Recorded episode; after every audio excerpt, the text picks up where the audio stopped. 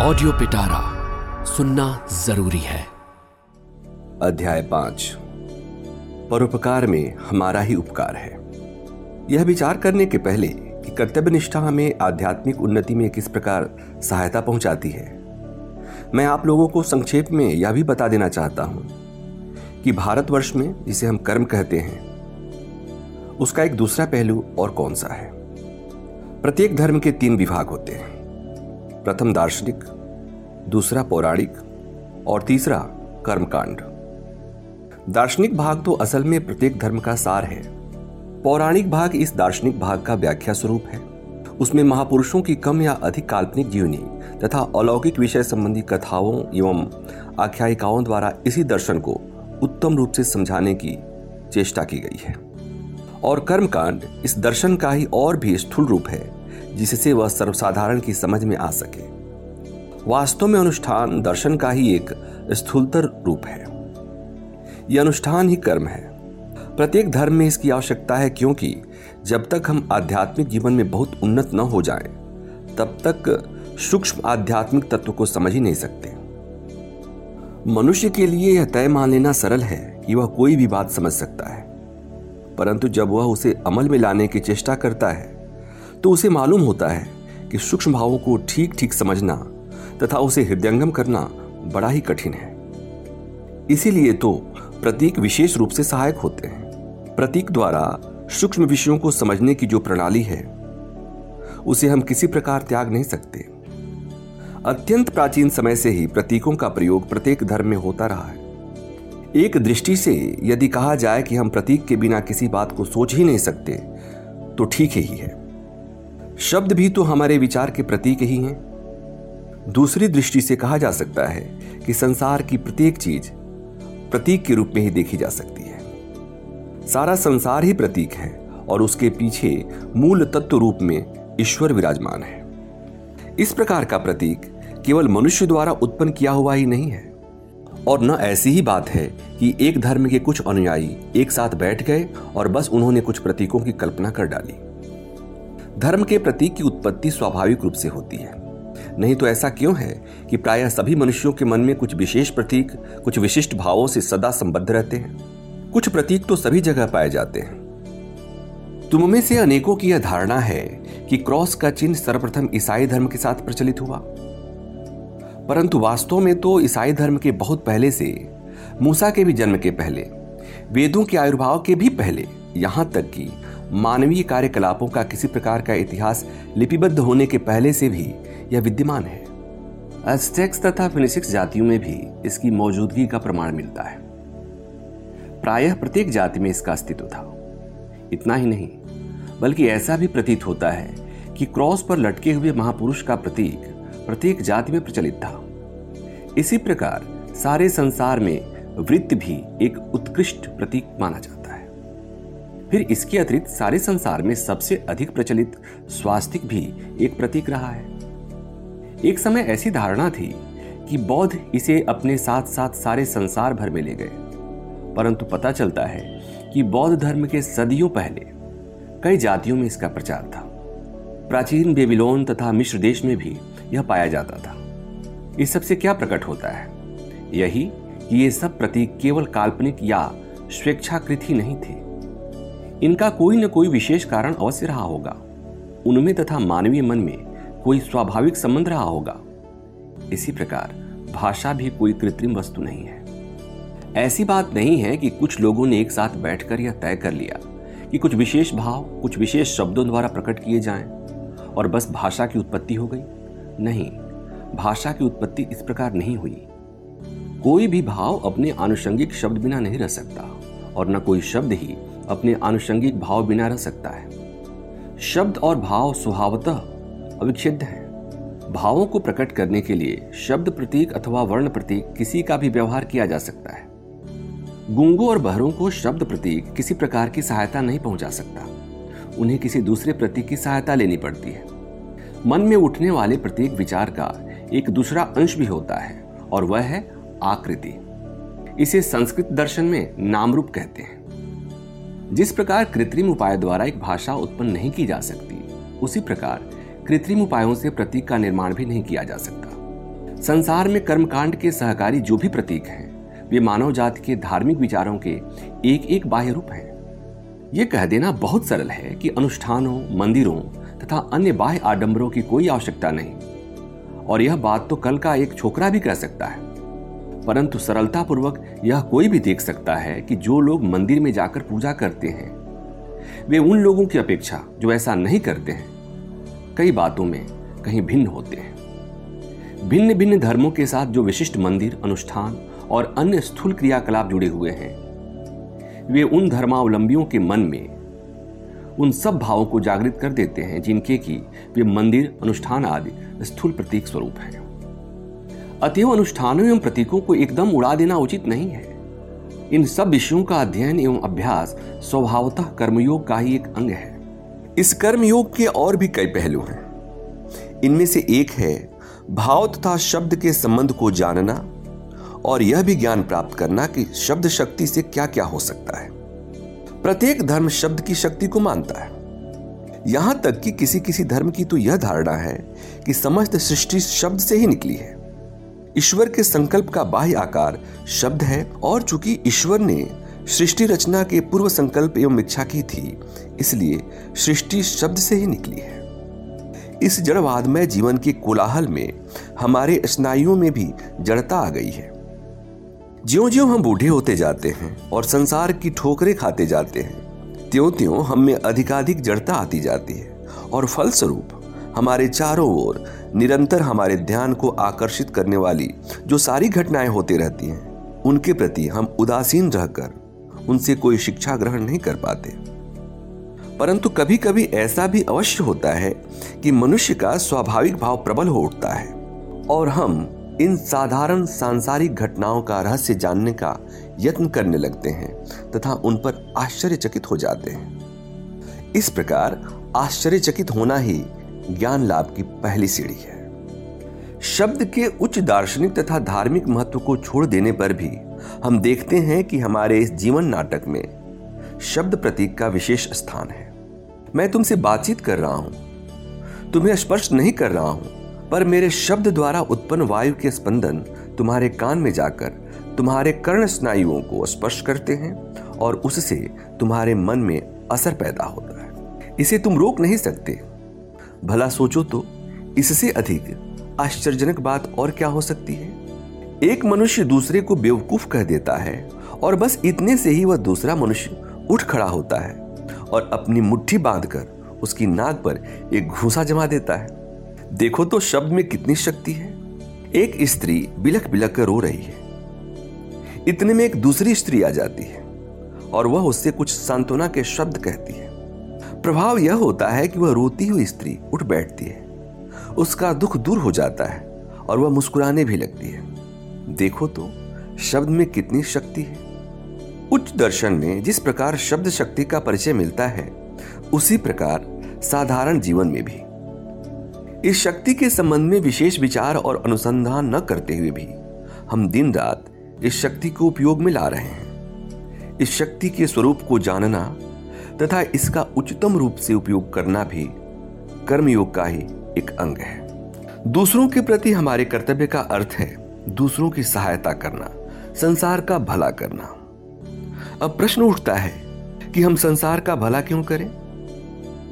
वास्तव में बात यह है कि ऊपर से तो हम संसार का उपकार करते हैं, परंतु असल में हम अपना ही उपकार करते हैं। हमें सदैव संसार का उपकार करने की चेष्टा करनी चाहिए। और कार्य करने में यही हमारा सर्वोच्च उद्देश्य होना चाहिए। परंतु यदि ध्यानपूर्वक देखा जाए तो प्रतीत होगा कि संसार को हमारी सहायता की बिल्कुल आवश्यकता नहीं। यह संसार इसलिए नहीं बना कि हम अथवा तुम आकर इसकी सहायता करें। एक बार मैंने एक उपदेश पढ़ा था, वह इस प्रकार था। यह सुंदर संसार बड़ा अच्छा है, क्योंकि इसमें हमें दूसरों की सहायता करने के लिए समय तथा अवसर मिलता है। ऊपर से तो यह भाव सचमुच सुंदर है, परंतु यह कहना कि संसार को हमारी सहायता की आवश्यकता है। क्या घोर ईश्वर निंदा नहीं है? यह सच है कि संसार में दुख, कष्ट बहुत हैं, और इसलिए लोगों की सहायता करना हमारे लिए सर्वश्रेष्ठ कार्य है। परंतु आगे चलकर हम देखेंगे कि दूसरों की सहायता करने का अर्थ है अपनी ही सहायता करना। मुझे स्मरण है, एक बार मैं जब छोटा था तो मेरे पास कुछ सफ़ेद चूहे थे। वे चूहे एक छोटे से संदूक में रखे गए थे और उस संदूक के भीतर उनके लिए छोटे छोटे चक्के बना दिए गए थे। जब चूहे उन चक्कों को पार करना चाहते तो वे चक्के वहीं के वहीं घूमते रहते और वे बेचारे चूहे कभी भी बाहर नहीं निकल पाते। बस यही हाल संसार का तथा संसार के प्रति हमारी सहायता का है। उपकार केवल इतना ही है कि हमें नैतिक शिक्षा मिलती है। संसार न तो अच्छा है, न बुरा। बात इतनी ही है कि प्रत्येक मनुष्य अपने लिए अपना अपना संसार बना लेता है। यदि एक अंधा संसार के बारे में सोचने लगे तो वह उसके समक्ष या तो मुलायम या कड़ा प्रतीत होगा, अथवा शीत या उष्ण। हम सुख या दुख की समष्टि मात्र हैं। यह हमने अपने जीवन में सैकड़ों बार अनुभव किया है। बहुधा नौजवान आशावादी होते हैं और वृद्ध निराशावादी। तरुण के सामने अभी उसका सारा जीवन पड़ा है, परंतु वृद्ध की केवल यही शिकायत रहती है कि उसका समय निकल गया। कितनी ही अपूर्ण इच्छाएँ उसके हृदय में मचलती रहती हैं, जिन्हें पूर्ण करने की शक्ति उसमें आज नहीं है। परंतु हैं दोनों ही मूर्ख। हमारी मानसिक अवस्था के अनुसार ही हमें यह संसार भला या बुरा प्रतीत होता है। स्वयं यह न तो भला है, न बुरा। अग्नि स्वयं न अच्छी है न बुरी। जब यह हमें गर्म रखती है तो हम कहते हैं कितनी सुंदर है। परंतु जब इससे हमारी उंगली जल जाती है तो हम इसे दोष देते हैं। परंतु फिर भी स्वयं न तो ये अच्छी होती है, न बुरी। जैसा हम इसका उपयोग करते हैं, तदनुरूप यह अच्छी या बुरी बन जाती है। यही हाल संसार का है। संसार स्वयं पूर्ण है। पूर्ण होने का अर्थ यह है कि उसमें अपने सब प्रयोजनों को पूर्ण करने की क्षमता है। हमें यह निश्चित जान लेना चाहिए कि हमारे बिना भी यह संसार बड़े मज़े से चलता जाएगा। हमें इसकी सहायता करने के लिए माथा पच्ची करने की आवश्यकता नहीं परंतु फिर भी हमें सदैव परोपकार करते ही रहना चाहिए। यदि हम सदैव यह ध्यान रखें कि दूसरों की सहायता करना एक सौभाग्य है तो परोपकार करने की इच्छा एक सर्वोत्तम प्रेरणा शक्ति एक दाता के ऊँचे आसन पर खड़े होकर और अपने हाथ में दो पैसे लेकर यह मत कहो, ए भिखारी, ले या मैं तुझे देता हूँ। परंतु तुम स्वयं इस बात के लिए कृतज्ञ हो वो कि तुम्हें वह निर्धन व्यक्ति मिला जिसे दान देकर तुमने स्वयं अपना उपकार किया। धन्य पाने वाला नहीं होता, देने वाला होता है।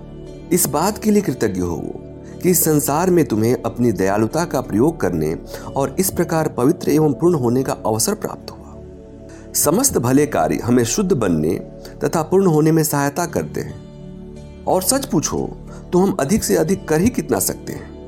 या तो एक अस्पताल बनवा देते हैं, सड़कें बनवा देते हैं, या सदावर्त खुलवा देते हैं। बस इतना ही तो। हम गरीबों के लिए कोष खोल देते हैं, दस बीस लाख रुपए इकट्ठा कर लेते हैं। उसमें से पाँच लाख का एक अस्पताल बनवा देते हैं, पाँच लाख नाच तमाशे में फूक देते हैं। और शेष का आधा कर्मचारी लूट लेते हैं। बाकी जो बचता है, वह किसी तरह गरीबों तक पहुँचता है। परंतु उतने से हुआ क्या? आंधी का एक झोंका तो तुम्हारी इन सारी इमारतों को पाँच मिनट में नष्ट कर सकता है। फिर तुम क्या करोगे? एक भूकंप तो तुम्हारी तमाम सड़कों, अस्पतालों, नगरों और इमारतों को धूल में मिला सकता है। अतएव इस प्रकार की संसार की सहायता करने की खोखली बातों को हमें छोड़ देना चाहिए। यह संसार न तो तुम्हारी सहायता का भूखा है और न मेरी। परंतु फिर भी हमें निरंतर कार्य करते रहना चाहिए, निरंतर परोपकार करते रहना चाहिए। यही एक साधन है जिससे हम पूर्ण बन सकते हैं। यदि हमने किसी भिखारी को कुछ दिया तो वास्तव में उसके ऊपर हमारा कुछ नहीं आता। हमारे ही ऊपर ही उसका आता है। हम पर उसका आभार है, क्योंकि उसने हमें इस बात का अवसर दिया कि हम अपनी दया उस पर काम में ला सके। यह सोचना निरी भूल है कि हमने संसार का भला किया अथवा कर सकते हैं। या यह कि हमने अमुक अमुक व्यक्तियों की सहायता की। यह निरी मूर्खता का विचार है और मूर्खता के विचारों से दुख उत्पन्न होता है। हम कभी कभी सोचते हैं कि हमने अमुक मनुष्य की सहायता की और इसलिए आशा करते हैं कि वो हमें धन्यवाद दे। पर जब वो हमें धन्यवाद नहीं देता तो उससे हमें दुख होता है। हम जो कुछ करें उसके बदले किसी भी बात की आशा क्यों रखें? बल्कि उल्टे हमें उसी मनुष्य के प्रति कृतज्ञ होना चाहिए, जिसकी हम सहायता करते हैं। उसे साक्षात नारायण मानना चाहिए। मनुष्य की सहायता द्वारा ईश्वर की उपासना करना क्या हमारा परम सौभाग्य नहीं है? यदि हम वास्तव में अना सकते हैं तो हमें यह वृथा प्रत्याशा जनित कष्ट क्यों होना चाहिए? अनासक्त होने पर तो हम प्रसन्नतापूर्वक संसार में भलाई कर सकते हैं। अनासक्ति से किए हुए कार्य से कभी भी दुख अथवा अशांति नहीं आएगी। वैसे तो संसार में अनंत काल तक सुख दुख का यह चक्र चलता ही रहेगा। फिर हम इसकी सहायता के लिए कुछ करें या न करें, उससे कुछ बनने बिगड़ने का नहीं। दृष्टांत स्वरूप एक कहानी सुनो। एक गरीब आदमी को कुछ रुपये की ज़रूरत पड़ी। उसे कहीं से यह मालूम हो गया कि यदि वह किसी भूत को अपने वश में कर ले तो वह उससे जो चाहे मंगवा सकता है। निदान उसे एक भूत ढूँढने की सूझी। वह किसी ऐसे आदमी को ढूँढने लगा, जिससे उसे एक भूत मिल जाए। ढूंढते ढूंढते उसे एक साधु मिले। इन साधु के पास बड़ी शक्तियाँ थीं और उसने उनसे सहायता की याचना की। साधु ने उससे पूछा, तुम भूत का क्या करोगे? उसने उत्तर दिया, महाराज, मैं भूत इसलिए चाहता हूँ कि वो मेरा काम कर दे। कृपा कर मुझे उसको प्राप्त करने का ढंग बता दीजिए। मुझे उसकी बड़ी ज़रूरत है। साधु बोले, देखो, तुम इस झमेले में मत पड़ो, अपने घर लौट जाओ। दूसरे दिन वह आदमी साधु के पास फिर गया और बहुत रोने गाने लगा। उसने कहा, महाराज, मुझे एक भूत दे ही दीजिए ना। मुझे बड़ी आवश्यकता है। अंत में साधु कुछ चीड़ से गए और उन्होंने कहा अच्छा लो, यह मंत्र लो। इसका जाप करने से एक भूत प्रकट होगा, और फिर उससे जो तुम काम कहोगे, वही करेगा। परंतु देखो, होशियार रहना। ये बड़े भयंकर प्राणी होते हैं। उसे निरंतर काम में लगाए रखना। यदि कभी वह खाली रहा तो तुम्हारी जान ही ले लेगा। तब उस मनुष्य ने कहा, यह कौन कठिन बात है? मैं तो उसे इतना काम दे दूँगा कि उसके जीवन भर खत्म न हो। इसके बाद वह आदमी एक वन में चला गया और मंत्र का जाप करने लगा। कुछ देर तक जप करने के बाद उसके सामने विकराल दांतों वाला एक भयंकर भूत प्रकट हुआ। भूत ने कहा, देखो, मैं भूत हूँ। तुम्हारे मंत्र ने मुझे जीत लिया है। परंतु देखो, तुम्हें मुझको निरंतर काम में लगाए रखना होगा, क्योंकि ज्यो हुई मुझे थोड़ा सा भी अवकाश मिला, मैं तुम्हारी जान ले लूँगा। आदमी बोला, ठीक है, जाओ मेरे लिए एक महल तैयार करो। भूत ने जवाब दिया, लो, हो गया महल तैयार। आदमी ने कहा, जाओ मेरे लिए धन ले आओ। भूत बोला, लो, धन भी तैयार है। फिर आदमी ने कहा, यह जंगल काट डालो और यहाँ एक शहर बसा दो। भूत बोला, लो, यह भी हो गया। अब और क्या करूँ, बतलाओ? अब तो यह आदमी बड़ा घबराने लगा और उसने मन में सोचा, अब तो मेरे पास कोई काम ही नहीं है जो मैं इसे करने को कहूँ। यह तो प्रत्येक काम क्षण भर में कर डालता है। भूत इधर गरज कर बोला, देखो, मुझे जल्दी कुछ काम करने को दो, नहीं तो मैं तुम्हें खा जाऊँगा. बेचारा आदमी अब कोई काम सोच ही नहीं सका और मारे भय के थर थर कांपने लगा। अब तो वह बेतहाशा भागा और भागते भागते उन्हीं साधु के पास पहुँचा और वहाँ जाकर गिड़गिड़ाने लगा। महाराज, मेरी रक्षा कीजिए रक्षा कीजिए, मेरी जान बचाइए। साधु ने पूछा, कहो, क्या हुआ? मनुष्य ने उत्तर दिया अब मैं क्या करूँ? अब तो मेरे पास उस भूत को देने के लिए कोई और काम शेष ही नहीं है। मैं उसे जो कुछ भी कहता हूँ करने को, वह क्षण भर में कर डालता है। और जब उसके पास कोई काम नहीं रह जाता तो मुझे खा डालने की धमकी देता है। इतने में ही वह भूत भी वहाँ आ पहुँचा और कहने लगा, अब तो मैं तुम्हें खा ही जाऊँगा। और सचमुच वह उसे खा जाता। आदमी मारे डर के कांपने लगा और उसने साधु से अपने प्राणों की भिक्षा मांगी। साधु ने कहा अच्छा मैं तुम्हें रास्ता बताता हूँ। देखो, उस कुत्ते की पूछ टेढ़ी है। अपनी तलवार निकालो और यह पूछ काट कर इस भूत को दे दो और उससे कहो कि इसे सीधी कर दे। आदमी ने झट से कुत्ते की पूछ काट ली और उस भूत को देकर कहा, लो, इसे सीधी करके मुझे दो। भूत ने पूछ ले ली और उसे बड़ी सावधानी से सीधी की, पर ज्यों ही उसने उसको सीधी करके छोड़ दिया, त्यों ही वह फिर से टेढ़ी हो गई। भूत ने दोबारा कोशिश की, परंतु ज्यों ही उसने छोड़ दी, त्यों ही वह फिर टेढ़ी हो गई। उसने तीसरी बार फिर प्रयत्न किया, परंतु वह फिर टेढ़ी हो गई। इस प्रकार वह कई दिनों तक प्रयत्न करता रहा। यहाँ तक कि वह थक गया और बोला, मुझे ऐसा कष्ट तो अपने जीवन भर में कभी नहीं हुआ। मैं एक बड़ा पुराना भूत हूँ। ऐसी मुसीबत में मैं कभी नहीं पड़ा। अब तो वह भूत उस आदमी से कहने लगा, आओ भाई, हम तुम समझौता कर लें। तुम मुझे छोड़ दो, और मैंने अब तक तुम्हें जो कुछ भी दिया है, वह सब अपने पास रख लो। मैं वादा करता हूँ, अब तुम्हें आगे किसी प्रकार का कष्ट न दूँगा। यह सुनकर वह आदमी बड़ा खुश हुआ, और बड़ी प्रसन्नता पूर्वक उसने इस समझौते को स्वीकार कर लिया। हमारा यह संसार भी बस कुत्ते की टेढ़ी पूछ के ही समान है। सैकड़ों वर्ष से लोग इसे सीधा करने का प्रयत्न कर रहे हैं, परंतु ज्यों ही वे इसे छोड़ देते हैं, त्यों ही यह फिर से टेढ़ा हो जाता है। इसके अतिरिक्त और क्या हो सकता है? मनुष्य पहले यह जान ले कि आसक्ति रहित होकर उसे किस प्रकार कर्म करना चाहिए। तभी वह दुराग्रह और मतांतता से परे हो सकता है। जब हमें यह ज्ञान हो जाएगा कि संसार कुत्ते की टीढ़ी दुम की तरह है और कभी भी सीधा नहीं हो सकता, तब हम दुराग्रही नहीं होंगे। यदि संसार में यह दुराग्रह या कट्टरता नहीं होती तो अब तक यह बहुत उन्नति कर लेता। यह सोचना भूल है कि धर्मांधता द्वारा मानव जाति की उन्नति हो सकती है।